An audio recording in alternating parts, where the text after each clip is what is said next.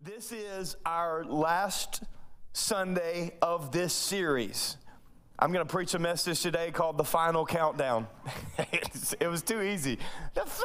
All right, anyways, yeah, I know. It's in your head because you listen to evil music. Anyways, um, I'm going to preach that message today. Um, but next week, the reason I'm telling you that right now, and I'm going to transition on purpose here in just a second, but the reason I'm telling you that right now is because next week I'm going to I'm going to do something that I've never done in my tenure at this church, and I really want you to make a special effort to come and to bring somebody with you. I'm going to be extremely transparent. That's not the part I've never done. Um, I'm going to share my personal testimony next week um, just some of the raw. Next week would probably be a great week for you to take advantage of children's ministry. If if you don't, I'm just that was my disclaimer. Okay, the rest is on you. It's not my fault anymore if they hear something that they shouldn't have. I'm gonna I'm gonna be very transparent, very open, very honest next week. I've never shared my personal testimony uh, in my tenure at this church from the pulpit, so I'm gonna do that next week. We're gonna open a series next week called Confessions of a Pastor. Um, we're going to dig into some weeds over November. We're going to we're going to make it to where if you decide to go into the lull between now and Christmas, you're going to miss out. So don't miss out. Next week, we're starting that series. Um, I want to ask you a question. Before you do, before I ask you this question, um, I want you to engage with me real quick. We have a very special audience. They can't always be here. And then we also have the privilege of streaming our services weekly into the Eunice City Jail. Would you please make sure that all those people who are watching us live and or later know that we're grateful for the opportunity? It is a, it's a rare privilege that we would be in a place I'm not saying it doesn't happen anywhere else. I'm just saying it doesn't happen in very many other places. Um, that we get to stream our services into brothers and sisters who are currently incarcerated, and then they come out and become part of our church or another church or whatever, that the gospel's getting in. I think that that is a, a place that we should uh, not take for granted. All right, here's the question that I want to lead with today. In scope of this series, remember two weeks ago, I preached on gods that are not the God, but these devils and powers and principalities. Um, I preached on three specific gods, if you will, that have kind of made themselves known over history. That was two weeks ago. Then last week, uh, my friend came in and preached on hell, which I was very grateful because that's always good to let somebody else do that. Um, and then I'll come back and like make you feel good about living for Jesus, right? So that's what we're going to do this week. But before I do that, I want to ask, just consider with me because it's going around right now that there's this like, it's hate speech if you tell somebody the truth. Um, so I want to ask the question hear me, is it unloving if I know someone is bound for hell? Is it unloving for me to tell someone bound for hell that they need to repent and turn to God? That, that they need to quit getting drunk, that they need to quit living like Hades and expecting to inherit heaven, that they need to quit sleeping around, that they, they, need, to, they need to stop whatever it is. Is it unloving for me to look and see this person is bound for eternal separation from a perfectly holy Heavenly Father that really loves them so much that He killed His only Son so that He could have them? Okay? So it's, it's not. That was a rhetorical, right? It's not unloving. However, many of us do that in a very unloving way. Many of us do that in a very unloving way. Okay, now I didn't even realize that I was planning this message, that it was going to land this way until I had written it. And then I went, oh man, it's going to be October 30th when I preach this message one day before Halloween. Isn't it interesting? Okay, hang on, because because some of you you're about to turn off. It's like, oh, here he goes on Halloween. You do you do whatever you want to do. I, I'm not going to tell you what to or not to do. And I can tell you what we do. I can tell you why. I can tell you what we don't do. I mean, I don't think there's any good day of the year to dress up, act like a witch, a ghost, death, Hades, or hell in any form or fashion. I mean, we don't do that any other day of the year. And we're like, well, it's funny on October 31st. No, it's still demonic. Anyways, that's not even my message for today. That, that's not what really why I'm here. I'm just, there's this word, it was this celebration back thousands of years ago Sanween or Sanhim. It's interesting to me that um, Hallows Eve, hallow meaning holy, like hallowed be thy name, right? Hallows Eve became Halloween when ween is the figure of speech tied to the original word for the pagan day of death 2,000 years ago, and we've mixed the holy with the dead and called it a celebration. It's just interesting to me. Okay, so here's what I want to say about that. This isn't in your notes. If we're not careful, we as the children of God and believers, we can become very spiritually arrogant if we're not careful. We can look down our noses at people that we're actually supposed to be leading to Jesus. And, and we can take the gospel. The gospel is offensive because the truth challenges the current way of living, okay? You don't get to be offensive and blame it on the gospel. In fact, you're going to give an account for just being offensive for no apparent reason. The gospel is offensive enough. It doesn't need your attitude. Can I get some help today? So, so if we're not careful, we can be, and I've been guilty of this, is I've learned this the hard way. Like I've watched people walk away from Jesus and prayed in the name of the Father, Son, and Holy Spirit that God would send somebody else to fix what I broke because I became spiritually arrogant. Listen to me, this is so important. In the same way, if you're not careful, you can become very spiritually negligent. If you're not careful, in the same way that some become spiritually arrogant, you can become spiritually negligent. And you can call evil good and good evil. Or you can call things that are actually evil innocent. And I think that we need to be careful not to become arrogant or negligent. You with me? Here's why. Revelation chapter 20, verse 1. John says, I saw an angel coming down from heaven, holding in his hand the key to the bottomless pit and a great chain.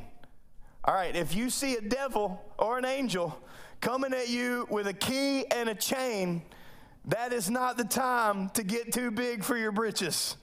I don't know what happened to John in that moment, but if I saw one of God's angels coming down with a key and a chain, my voice would crack like it just did. Verse 2, the Bible says, And he seized the dragon, that ancient serpent.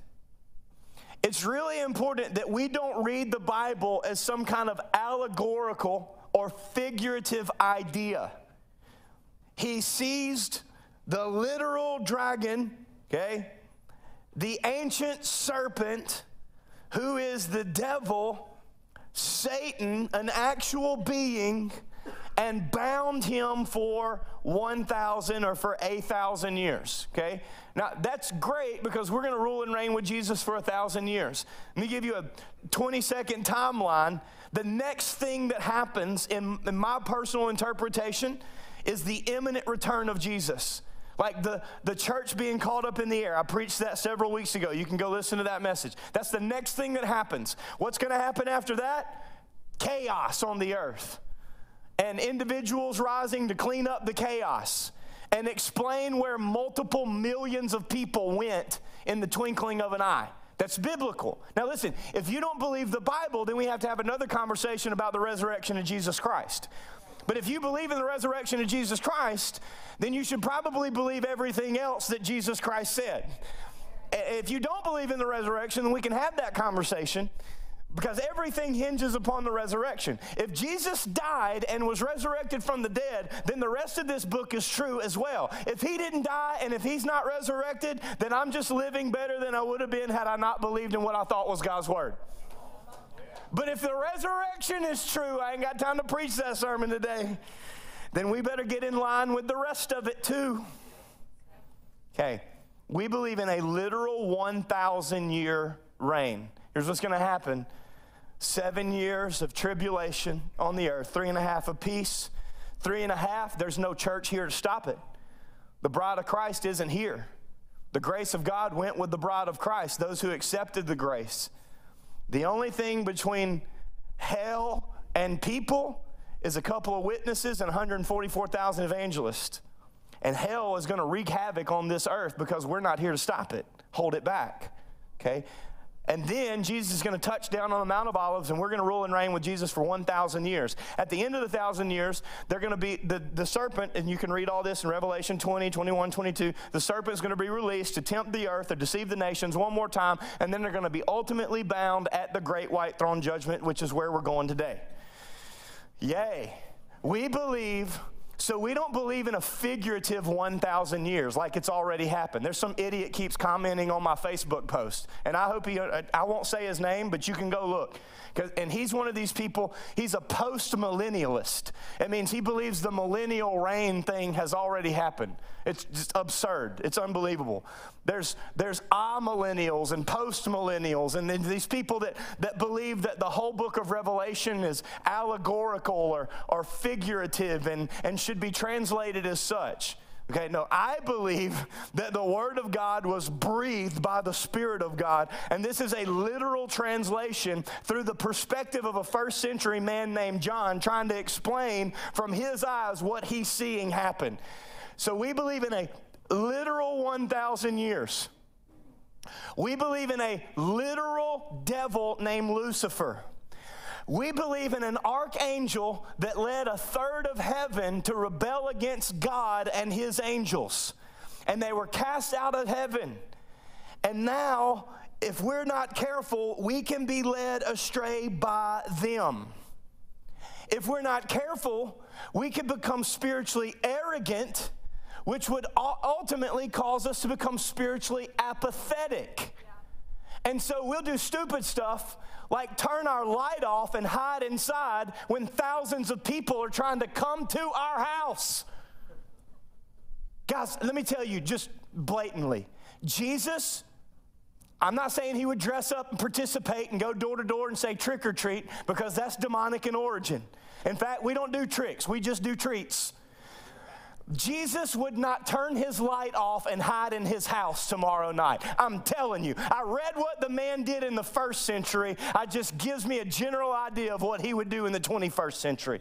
He wouldn't engage, he wouldn't participate in evil activities. He would be careful. He would not be negligent, but he would not be arrogant. He would see it as an opportunity to win everybody that came to his house.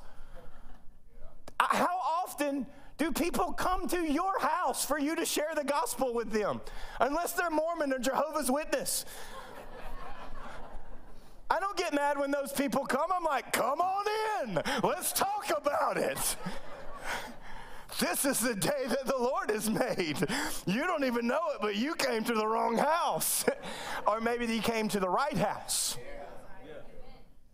1 Peter chapter 5 verse 8 because we believe in a literal devil, a literal hell, a literal 1000 years, a literal judgment, a literal lake of fire. Here's what Peter told the church. He said, "Hey, be sober minded." Cuz that's not just physically intoxicated, you can become mentally intoxicated. Be sober minded, be watchful because your adversary an actual adversary, the devil, prowls around like a roaring lion seeking someone to devour. Watch what Peter says. He says, resist him.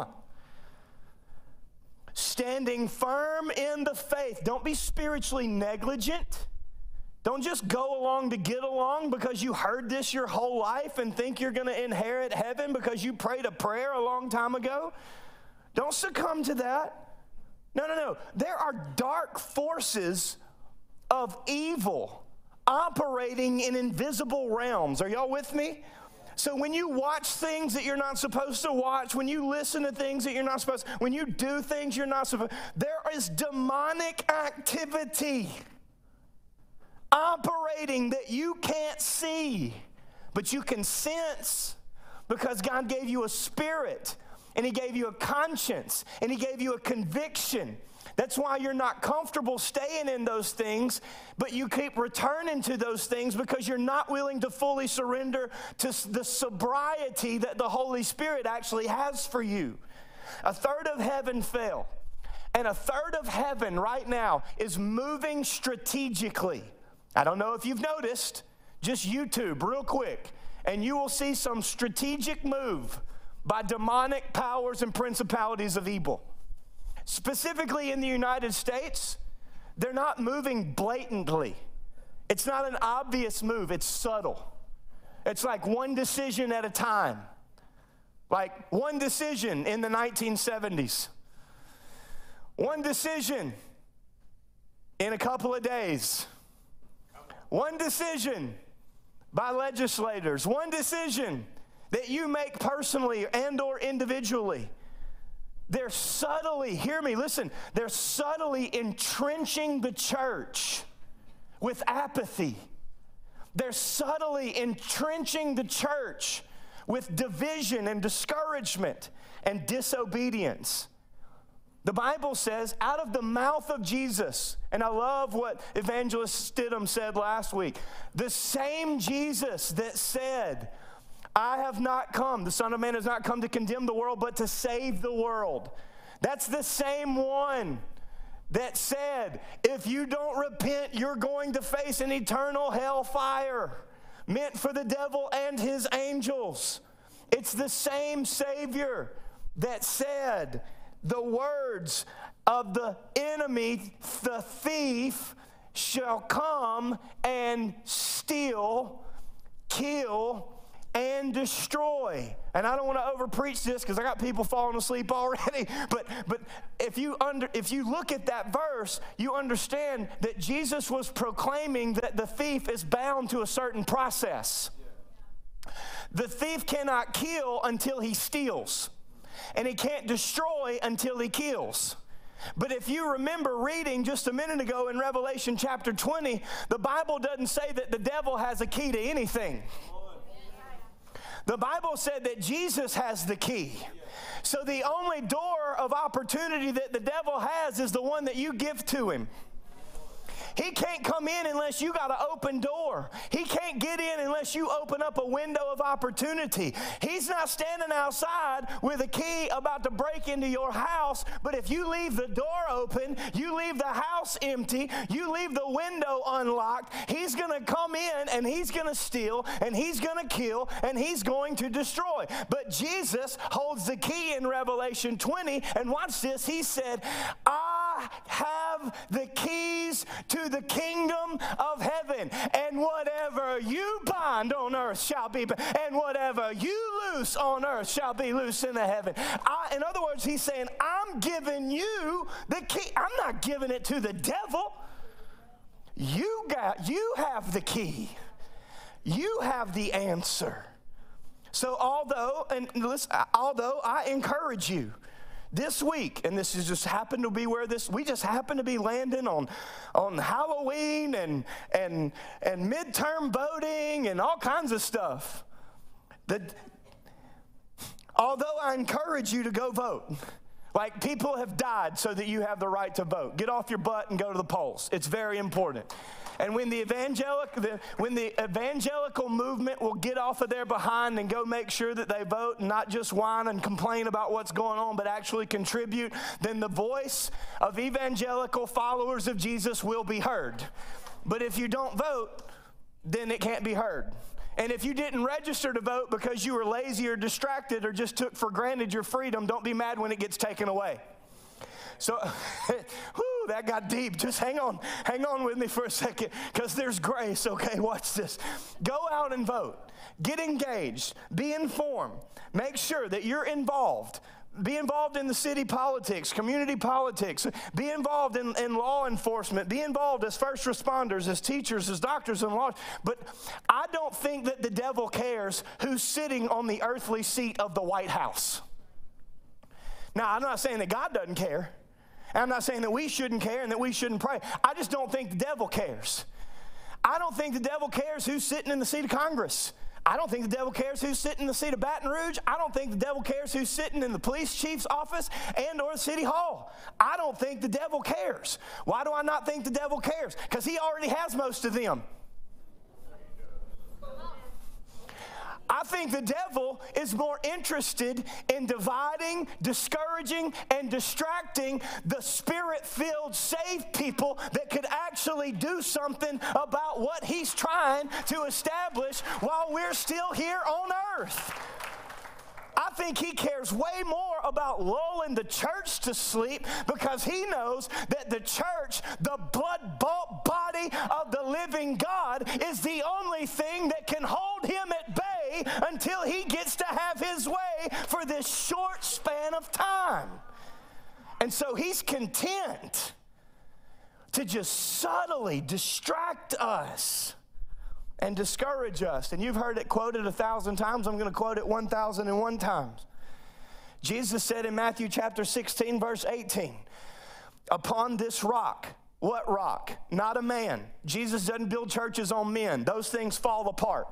You want to see a church that's built on the back of a man? Watch the man fall and the church will go away. You want to see a church that's built on the faith and the confession of Jesus Christ as Lord? That man can move and the church will multiply. When Jesus left the earth, the church multiplied. When Paul left Ephesus, the church multiplied. When John was moved to the Isle of Patmos, the church multiplied. Anything built by the hands of men is going to fall apart because of the fumble of a man and or a woman but the things that are built by the hands of God. Jesus said, I will build my church upon the rock. Upon what rock? The rock of faith in Jesus, the rock of confession in Jesus. And the gates of hell shall not prevail against the church that I'm building because I put my blood on the body. And even if the devil could handle the body, he can't do nothing with the blood.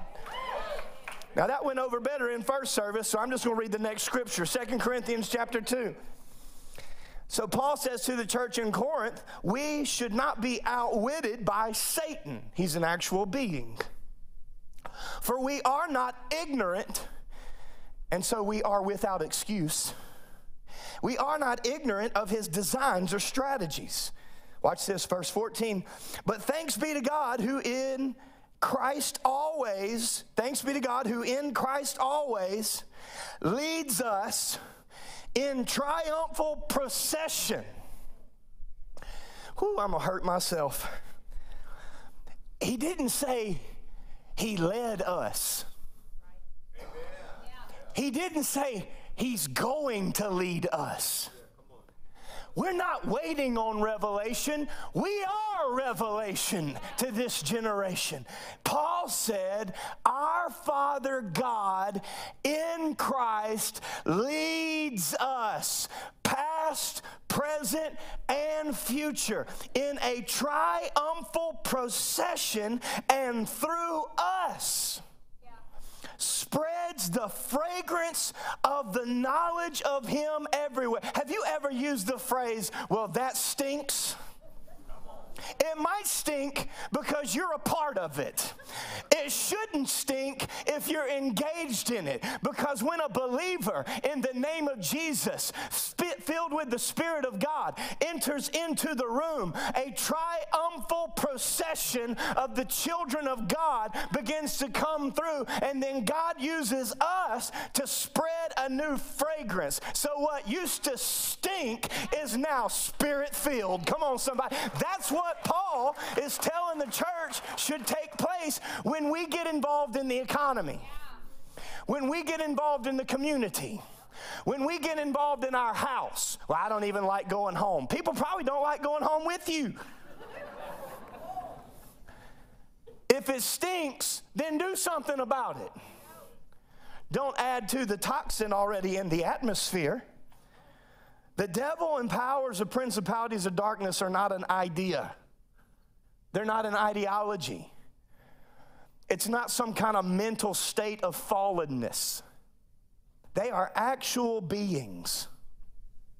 But although the devil is not something or someone that people blame for all their problems, the devil was created. Ezekiel 28, you can read it on your own. I don't have it in your text today.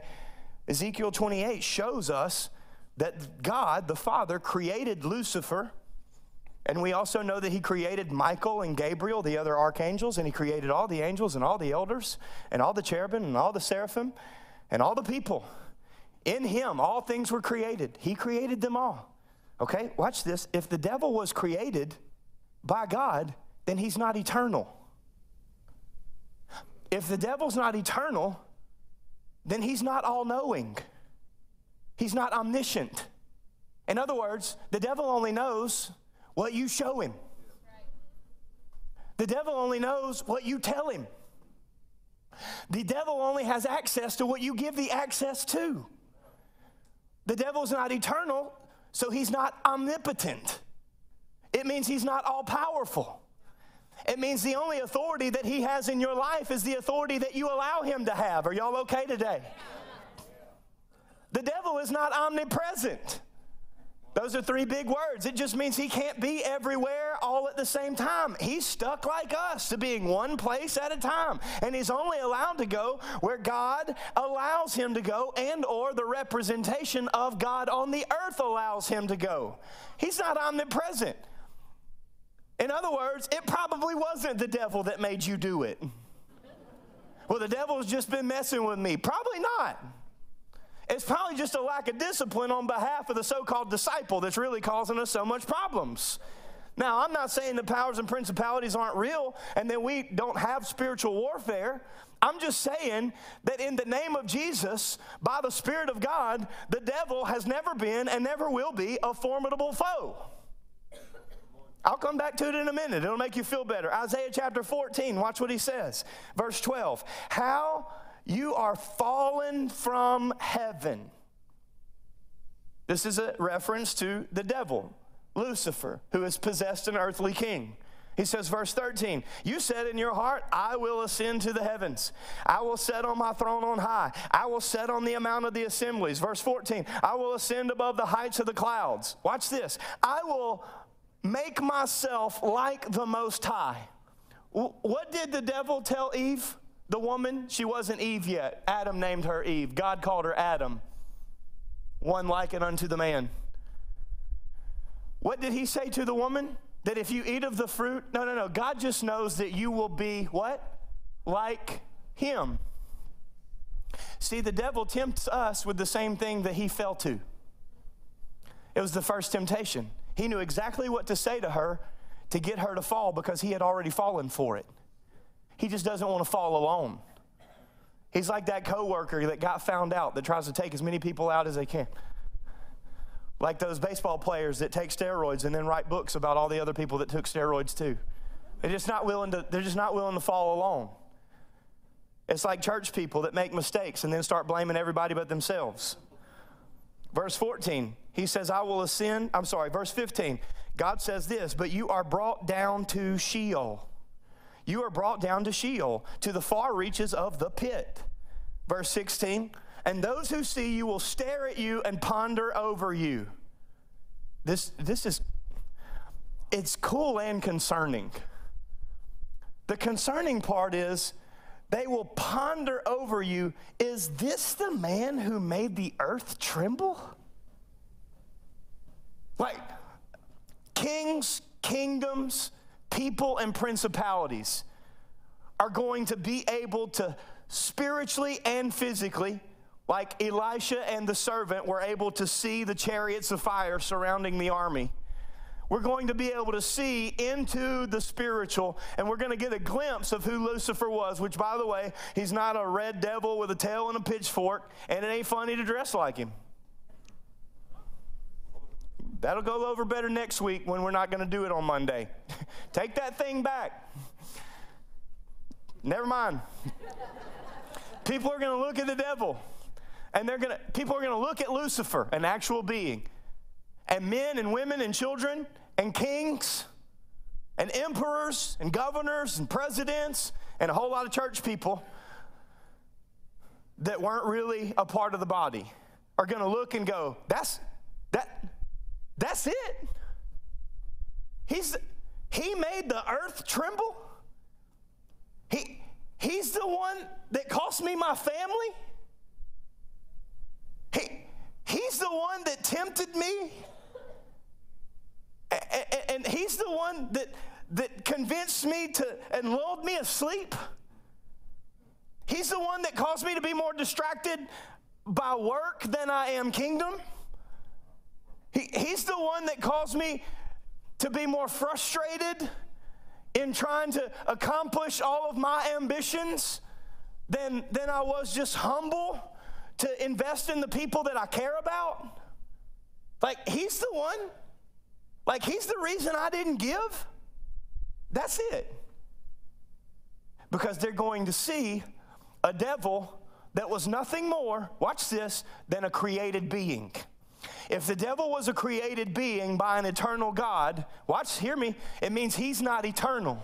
And if he's not eternal, come on, somebody, let us stir you a little bit. This is the cool part. If he's not eternal, then he had a beginning. If he's not eternal and he had a beginning, it means he has an end. It means his time is running out. He's on a clock, and everybody one day is going to look and go, Is that the man that tried to make the earth tremble and tried to call the, the kingdoms to shake? This person is not who he thought he he was, and he can't do what he thought he could do.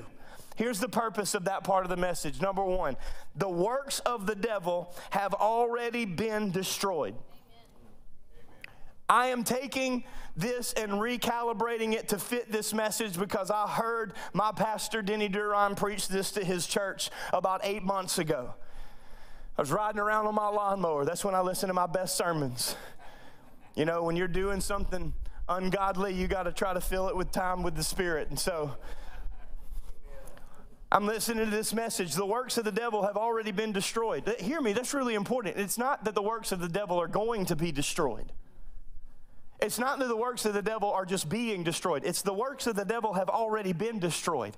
In other words, what we're going to read in Revelation chapter 22 is really just confirmation of what God said in Genesis chapter 3 when he said, I will put enmity between you and the woman, between your seed and her seed. Now, I don't have time to give you a biology lesson, but most of the time, seed doesn't come from the woman. Seed came from God to the woman. Come on, somebody. And God is to be celebrated for what he plants inside of us when he skips the natural to perform the supernatural. And Jesus was born through immaculate conception, and God was saying in Genesis, God was saying in Genesis chapter 3, that there's going to be enmity between you and between them because we're joint heirs with Jesus according to his promise. Come on, some. What he's saying is the devil can only strike at your heel, but you have already received the anointing of proclamation according to Genesis chapter 3 that every time he strikes your heel, you crush his head over and over again. So Revelation is really just confirmation of what God already said in Genesis chapter 3 and Jesus came to prove in Matthew, Mark, Luke, and John. It's why Paul says in Ephesians chapter 6, verse 11, put on the whole armor of God. Don't just put on the belt of truth and go around trying to slap people with it. You look like a fool. Pants on the ground. hey, look, listen, this is important. Don't just go outside in the helmet of salvation. Man, I think you forgot something. what? I got my salvation. That so uh, it's the you know what? Do you, bro? Do you? No, no, no. Put on the belt of truth.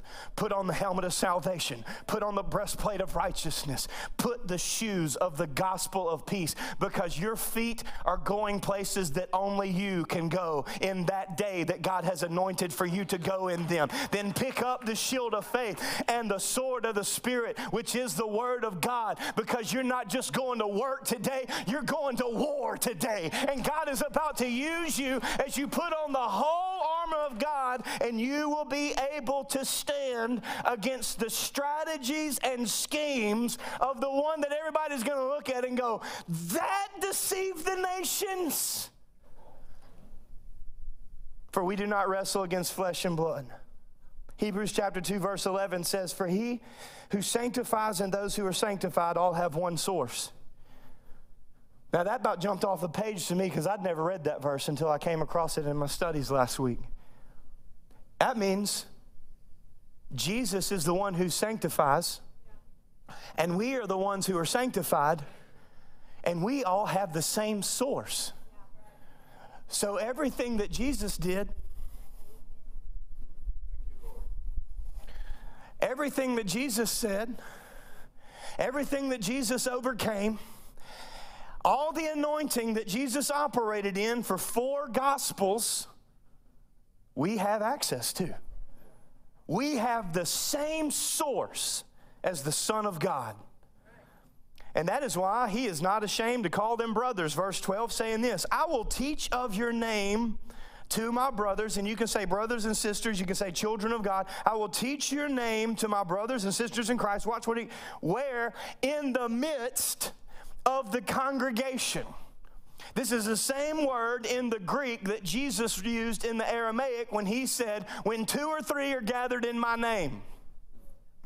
I will be in their midst. It doesn't mean that he's not omnipresent and he doesn't have access to everything all the time as he wants to. He's just saying that there's some kind of anointing that is only available in the midst when two or three gather in my name. And Jesus, this is why it's so important to what, you know what, let me just go ahead and preach it for a second. It's so important that we don't just stay satisfied with watching online. Because LSU's great on the TV, come on, somebody, but there's just something about being in the atmosphere. It's the same. Now, listen, if you can't help but be online and that's your best, then do your best. But if you're just being lazy because you don't want to get up and get dressed, come on, somebody. I'm telling you, you're missing out. Because when you come to this church and we all gather in the name of Jesus, it's why it bothers me when people stand around and they just stare at the screen and they don't engage because worship and love are an action that is expressed. And when we don't engage, Jesus is walking by according to the Bible in the midst of the congregation, and he's looking for somebody to sing the praises to the Father with. And I don't want him walking up and down these aisles or walking up and down these hallways and not being able to, well, preacher, you just don't understand. I just don't worship that way. You just don't understand. That's just not my personality. No, I understand. You went live on social media not too long ago, and your baby hit a ball over a fence, and you went nuts in front of everybody. I understand that if your favorite team the way that you want them to score. What I'm telling you is we need to stop rebelling against God and the things of God and then going out there and celebrating only the things of man. We need to rebel against the things of man and bring back the reverence to the house of God because Jesus is walking the aisles of the congregation in the midst looking for somebody to sing with, not stare with. I didn't even mean to preach that. Verse 13 says, And again, I will put my trust in him. Verse 14 says, Since therefore the children share in flesh and blood, he himself likewise partook of the same things that through death he might destroy. Through death he might destroy. If I'm not mistaken, Jesus died 2,000 years ago. And it was through the death of Jesus that the enemy was destroyed. It's through the death that he might destroy the one who has the power of death, and that, that is, at the time that this was written, the devil. But he doesn't have the power anymore because Jesus already died. Man, that clock is on speed today. They're like, somebody's like, this, you're on speed today. No, I'm on caffeine and the word. Watch me pass out about 2:30 today. I think that Jesus and the Holy Spirit came up with a plan. Have you ever seen these fight promoters? You've seen these people, all they do is promote the fight. They don't actually fight. They just they just stir the fight up. They're like the little guy in the bar in college, like, you know, standing behind the big guy, like running his mouth. Fight promoter. I'm telling you, they don't ever actually have to get in the fight. They don't ever have to hit anybody or be hit. They just stir the fight up. They promote the fight between the champion and the challenger. And then they get paid for it. They get paid to start fights. Y'all, I miss my calling because I'm telling you, I'm good at that. I practiced that while I was working on my testimony. I'm going to share with you next week. That's it. You'll get it in a second. I, that's the Holy, I think the Holy Spirit was a promoter. Let me show you what I mean. Now, this is, I'm not being blasphemous here, sacrilegious. Just hang in here with me for a second. The Bible said that Jesus walked out into the Jordan River. And when he waded out in the Jordan River and John tried to argue with him about being baptized, he baptized him anyway. And the Bible says when he came up out of the water, I just went North Louisiana on y'all. When he came up out of the water, the Holy Spirit descended as a dove. And the first thing that the Holy Spirit had Jesus do before he performed one miracle or did one act of ministry was the Bible said he led him into the wilderness. He led him, he promoted him into the wilderness to what? To be tempted by the devil for 40 days. He's a fight promoter. he knew that Jesus was the champion, but the devil didn't know that yet. You got to remember, the devil didn't have this book yet. He only had Genesis through Malachi. The Gospels were being written in that moment. And so the Holy Spirit, being a fight promoter, led the champion out into the wilderness all by himself. And I think the challenger thought, This is my time. He's beat down, he hadn't done anything, he's, he, he's all alone. He's hungry, he's thirsty, and we think that the devil tempted him three times, but that's not what Luke chapter 4 says. Luke chapter 4 says, and for 40 days the devil tempted Jesus. We just get to see the top three. For 40 days, all alone, I think the devil came to Jesus and he thought he had him. And that's why we get to see one of the first temptations he said is, Hey, Jesus, I know you're hungry, but I want you to, I want you to turn this rock into bread. In other words, all he was saying was, I just want you to perform the same miracle that you used to perform. I just want you to do today what you did in the days of Israel while they were wandering in the wilderness. But I love that, that in Revelation, Jesus didn't say, Come, I'm coming to do the same old thing over and over again. He said, I'm coming to do a new thing. I'm not going to do tomorrow what I already did yesterday. What I'm about to do is better than anything that I've ever done before. Jesus wasn't willing to turn that stone into bread because he said, Man shall not live upon bread alone, but by every word of the living God. And then the devil thought, Okay, well, I don't got him on that, but I'll try this. Then he says, Well, why don't you bow down and worship me? What is. I'm reading that story. I'm, this dude ain't even smart. He just said no to food. I mean, maybe if he had like a cup of water or something, he's like, hey, you give me a hug, I'll give you a drink. You know which one you want. But he's like, all right, since you won't turn stones into bread when you're hungry, maybe you'll bow down and worship me. How stupid are you? I wouldn't do that. Why would I do this? Because the devil don't know. He only knows what we show him. He only has the knowledge of what we tell him. And so he's just trying to convince the Savior to do the one thing that he's not supposed to do. And so Jesus says, No. The Bible says, You shall worship the Lord your God and him alone. We don't build idols. We don't build statues. We don't pray to any. We, we worship Jesus and Jesus alone because Jesus said, There is no other way to the Father except through me. You can't come through anybody else. You got to come to me. And then the third thing, he wouldn't bow down and worship him because he didn't care about earthly kingdoms. So then the devil says this All right, well, why don't you jump off a cliff? that's where we get the phrase. Don't you jump off a cliff? Because that's basically what Jesus tells him back. I had never caught this before until I was honestly preaching through it. Jesus says to the enemy, he, he, says, No, no, no. The Lord God says that you shall not test him. In fact, here's what Jesus was saying to the devil I'm not going to do what you've already done because I saw what happened to you. When you tested the Father, you were removed from the kingdom. You're just trying to get me to do the same thing you got the woman to do, but I'm not Adam and I'm not the woman. Jesus and the Holy Spirit set Lucifer up to make sure that the whole world and all of creation knew that the devil's never had authority and the devil will never be able to have authority. Jesus didn't even have to go to, to go to the cross to overcome the temptation of the enemy. He had to, however, have abide in and pick up the sword of the Spirit in order to appropriately engage in the battle. Let's take Jesus to the cross. Because I think Lucifer was there. Somebody come play so they'll think we're almost done. I think Jesus, she was just waiting. She's looking at that clock going, is he ever going to get to the second point? I only have two. That's the good news. Okay. I think Jesus was in the room during communion, which, by the way, he only had with the disciples one time in three years. It was predominantly as like a, I mean, ate with them a lot. So don't make a bigger deal out of that than you're supposed to. Make a big deal out of him. So there they are in the room, and I think Lucifer had access to be able to see what was going on. Because if Judas had access, then Lucifer had access. Otherwise, how would he have known when to fill Judas? When to possess Judas? But Jesus said, In that room, whoever dips his bread in my cup, he's going to be the one that betrays me. And then this fool stands up, takes his bread, and dips it in Jesus' cup. I mean, if I'm in the room, I'm like, dude, for real? Nobody said anything. Like they didn't even see it.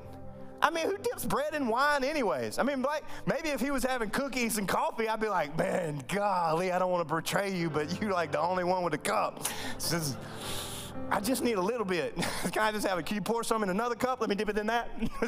I don't know. It's just how my head works. He dips it in the cup, and I think that Lucifer thought in that moment, I've got him. Because then he fills Judas with his spirit and Judas goes and sells Jesus out for 30 coins. 30 pieces of silver, and then he brings the Sanhedrin, which is all the Pharisees and Sadducees, and a legion of Roman soldiers, and they come to arrest Jesus. Now, there's part of that story that's hilarious, I'll leave out for today, but I think he sees Jesus arrested and dragged into the courtyard of Pilate, and I think the devil looked up and said, I got him. I got him, I got him. He hadn't read that in the book, he doesn't know yet. And then Jesus is beaten because Pilate, like a bunch of Christians, would rather wash their hands than do anything about what's wrong.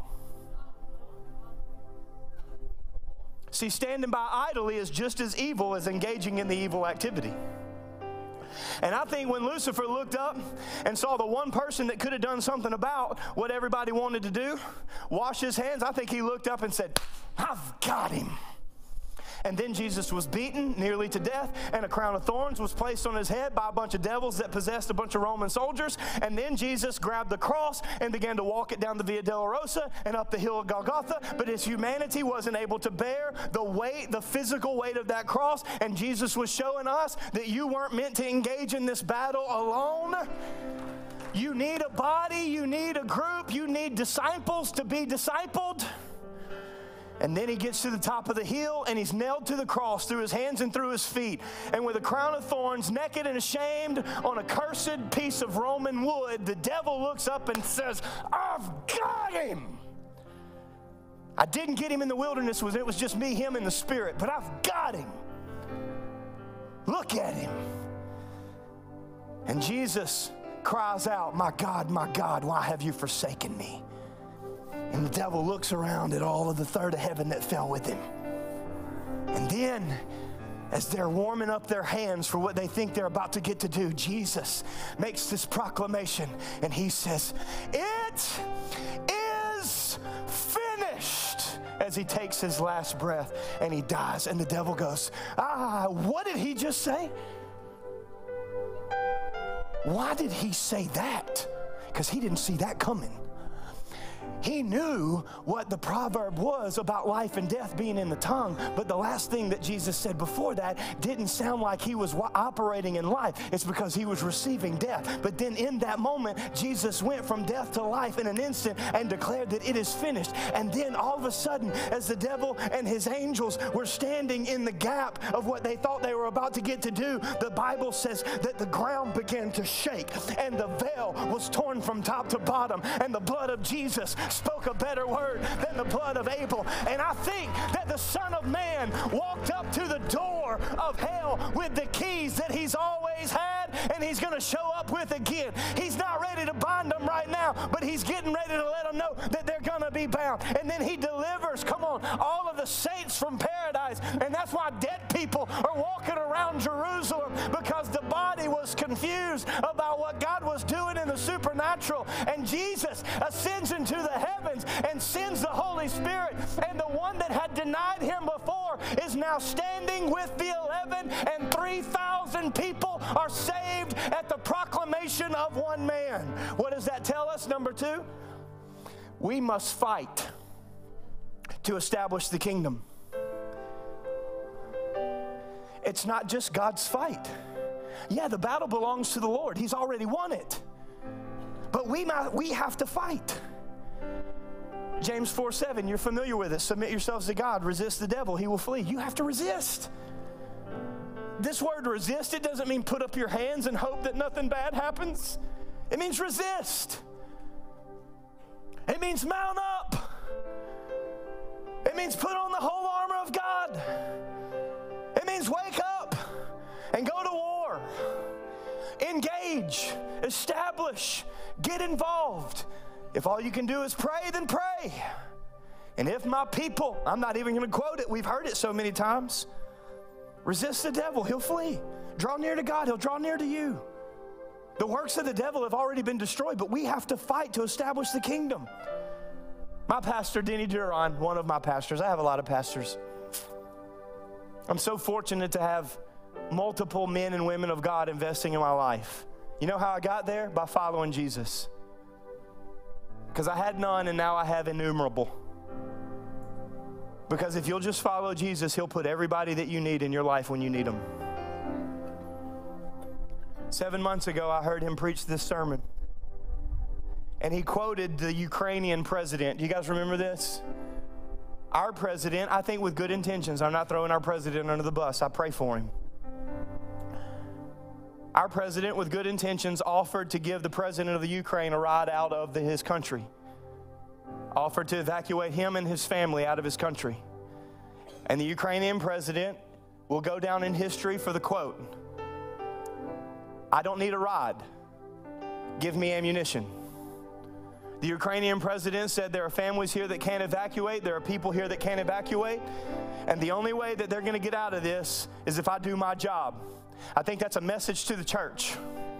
I think that we need to stop looking for a way out.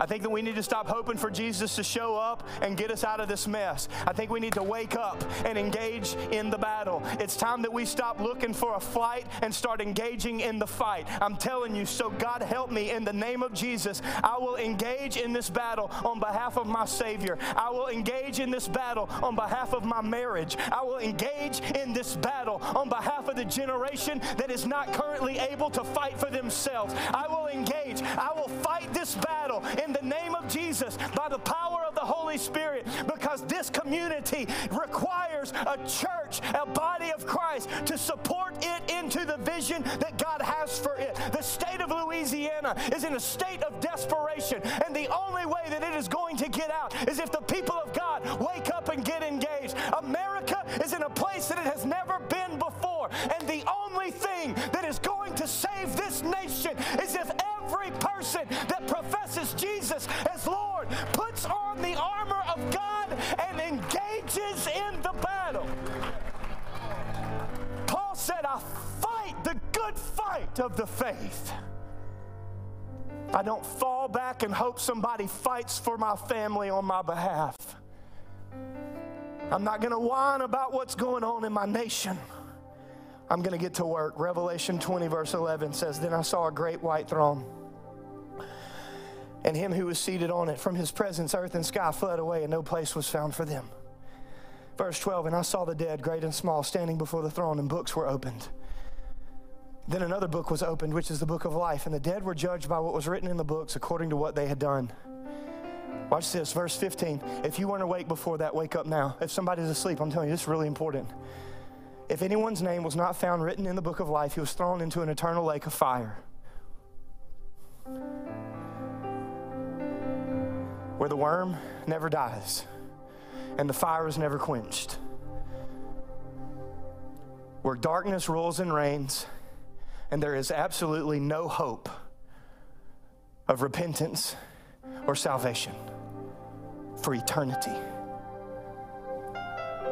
I want you to notice the gap. Revelation 21, verse 3, this is important. And I heard a loud voice from the throne say, and this is Revelation 21, we just read Revelation 20. Heard a voice from the throne saying, Behold, the dwelling place of God is with man, and he will dwell with them, and they will be his people, and God himself will be with them as their God. Watch this, verse 4. And I just want to leave this up there for a second. He will wipe away every tear from their eyes. I'm about to mess up some of your theology because some of us have been taught that when we pass from this life into the next, every tear, every sorrow, every pain, every ounce of anything that we've ever been through is all wiped away, and it's not true. See, I don't, and this is my personal interpretation, this is not biblical absolute. I don't personally believe that the people who have gone before me know less up there than they would have known down here if they would have stayed. I believe they're in the presence of God, they're in the fullness of the knowledge of God. If you look at the rich man that was in Sheol at that time, he knew what was happening. He was very aware of what was going on in the supernatural and in the natural, but he couldn't do anything about it. See, I don't believe that we go from here to there and then everything's just okay. And there's no more pain and there's no more sorrow.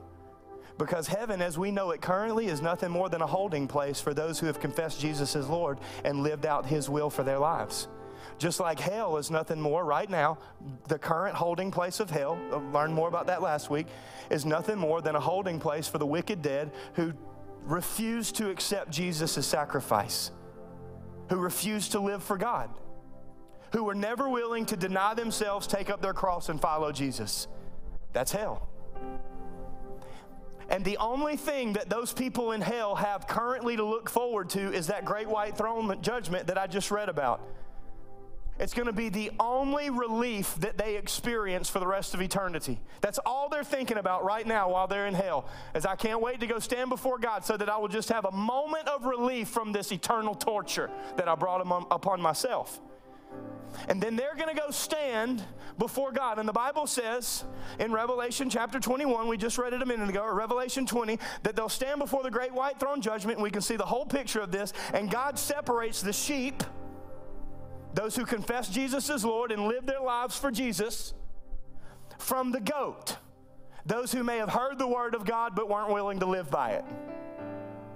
Those who refuse to accept and, and receive the sacrifice that Jesus made for them. Watch what here, what this is we're all going to be there for that. We're going to watch as God takes every created being, angels, demons, and us, and separates them one by one. It means we're going to watch the people that we went to work with every day be thrown into hell because we didn't say anything because we were satisfied to show up for a service a couple of times a month and call that church. I'm telling you, we're going to be right there. And, and here's what I think, and this isn't a ploy, because I'm not even receiving that this week. I think that we're going to be right there when the child that we had to tell we don't have room for because we didn't have enough people give to build all the rest of the buildings because they were offended every time preachers asked for money in the past and we're going to watch the child that we didn't give to. Maybe the missions project for the well that we didn't build, or the school that we didn't start, or the missionary that we didn't send. And we're going to know my dollar could have saved that soul if I just would have given, but I didn't want to. You know, because I had to pay my cable bill and my internet and my excessive car note and all my toys and my leases and my. And we're going to watch boom, hell. We're going to watch as the people that we spend every day of our lives with, and we either become spiritually arrogant or spiritually negligent, stand before God and are thrown into hell. And it's going to rip us apart. And some people aren't even taking it seriously like right now. I don't know how else to get your attention. We're going to watch the times we didn't serve, the time we didn't pray, the time we didn't give, the time that we didn't share our story, the time that we didn't cook that meal, the time that we didn't shake that hand. We're going to watch our waitress go to hell because we were more worried about our drink than her soul. We're going to watch. And we're not going to feel good about how super spiritual we are. And well, they, they just don't know what I know. You're right, they don't. And then somehow, in His sovereignty, God is going to come in. And He's going to wipe away every tear of every person that we cared about that was thrown into hell because we didn't say anything. Or because they watched the way that we lived lazily and or complacently and used our lives as justification to continue in their sin. And then somehow, God's going to come in in the sovereignty of the Father. He's going to wipe away every tear. We're going to have kingdom perspective. And then there will be no more mourning or crying or pain, for the former things have passed away. Behold, Pastor Weston read it not knowing that this was my scripture. I'm making all things new. See, that despair of that day has a contingency. What does that mean? It's subject to something, to one thing. The despair of the day of judgment is contingent upon whether your name is written in the book and whether you do everything that you can do to make sure that everybody around you has their name written in the book as well. I know I overpreached. I know I went too long. I had to get this point across. I got to ask is your name written in? Everybody, look this way. Look this way, because there's way too many people. I'm losing you right now. And this is your soul. I don't do this every week. Is your name written in the book? I rebuke the rebellion out of you. Look at me right now. Make eyes with me. I'm going to wait for everybody in this room. This is your moment. Is your name written in the book? I don't care how many times you've prayed. That's not what I'm asking. I don't care how many family members you had that gave. I don't care if your name's on the building. Is your name written in the book? Now, let me ask an even more important question for you to ask yourself because I'm in this with you. Am I doing everything that I can do to make sure the people around me are not going to suffer that punishment? To make sure that their name is written in the book. I promise you're not more tired than me. Am I fully surrendered? My job, my gifts, my abilities, my words, my effort, my energy, my finances. Is it all His? Because I can, I, I promise I'm telling you, we'll all be there. And the only thing we're going to care about on that day is did I do everything in my power to make sure that that person stands with me instead of spends eternity separated from Him? My faith, my finances, my abilities, my gifts, are they fully surrendered? Am I engaged? Am I fully devoted to the kingdom of God? I made my decision February 2006. I'll share more of the story next week. I told her, my girlfriend at the time, from this day forward, I will follow Jesus with all of my heart. It's the only reason I'm here. Have you made that decision? If you did, are you doing it? It's the culmination of this series because He's a good God. The powers of hell have already been destroyed, but we have to engage in the fight.